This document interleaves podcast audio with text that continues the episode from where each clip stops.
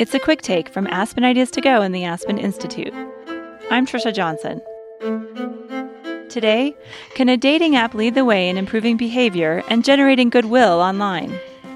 In Quick Take, we surface an insight, a story, or a fascinating idea worthy of your attention.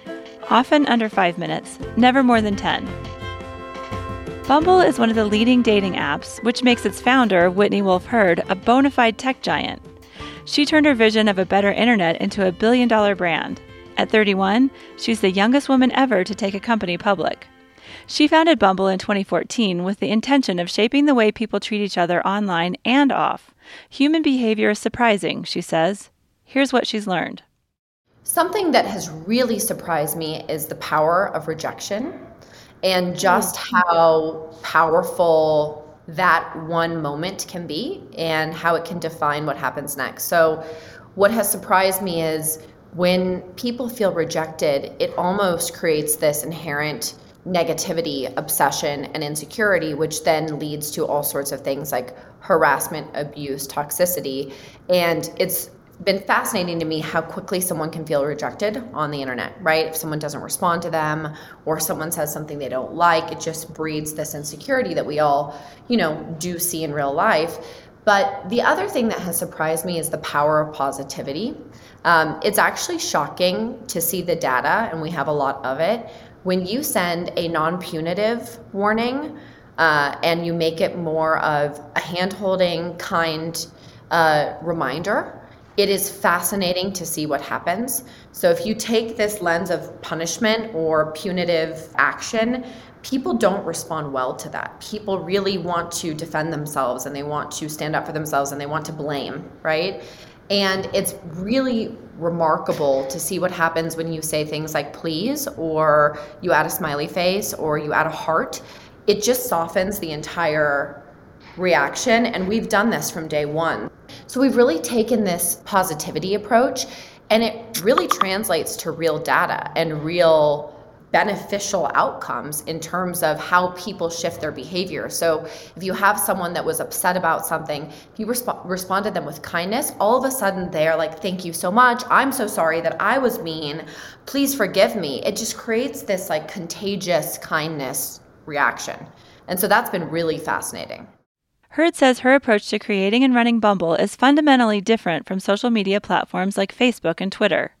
The dating app builds accountability and expectations from day one to signal what behaviors are acceptable. I think that if you look at these products, none of them were created with the intention of solving for bad behavior. None of them were created with intentionality around changing behavior for better outcomes, right? These platforms were basically built to provide access, and that's it. It was an access point, right? How do I connect person A to connect person B in the quickest way possible? How do I allow someone to say whatever they want in this town hall format? I, you can't put things back into a box, right? Once things are out there, they're out there. And I don't even think it's just these CEOs. I think that it's their customer base, right? So you can't just knock on the door of customers 10 years in and say, hey, by the way, you can't do this anymore. we have changed our mind. There's a new set of rules. They've never felt that they've promised that or that that's their responsibility. Now, do I agree with their approach? Obviously, I have a very different, you know, mindset on this topic. But that's truly what I believe is they just they never promised to be this, right? And now they've got this this systemic issue that I think is one of the biggest issues of this generation and certainly the next generation because if you look at screen time, you know, children live on their phones more than they do in real life now. And who are they engaging with? Herd says the tech industry should work to embrace more humanity on the internet. Turns out, being tougher might be the key to more kindness.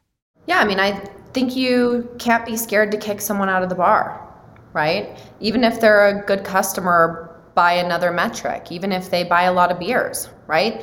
If they behave poorly, they need to be kicked out of the bar and the digital version of that. And that's that's my fundamental belief and setting a set of guidelines and setting a set of current guidelines that actually take care of current modern issues I think you just have to pick what do you care about as a company and who are you trying to protect and what problem are you trying to solve?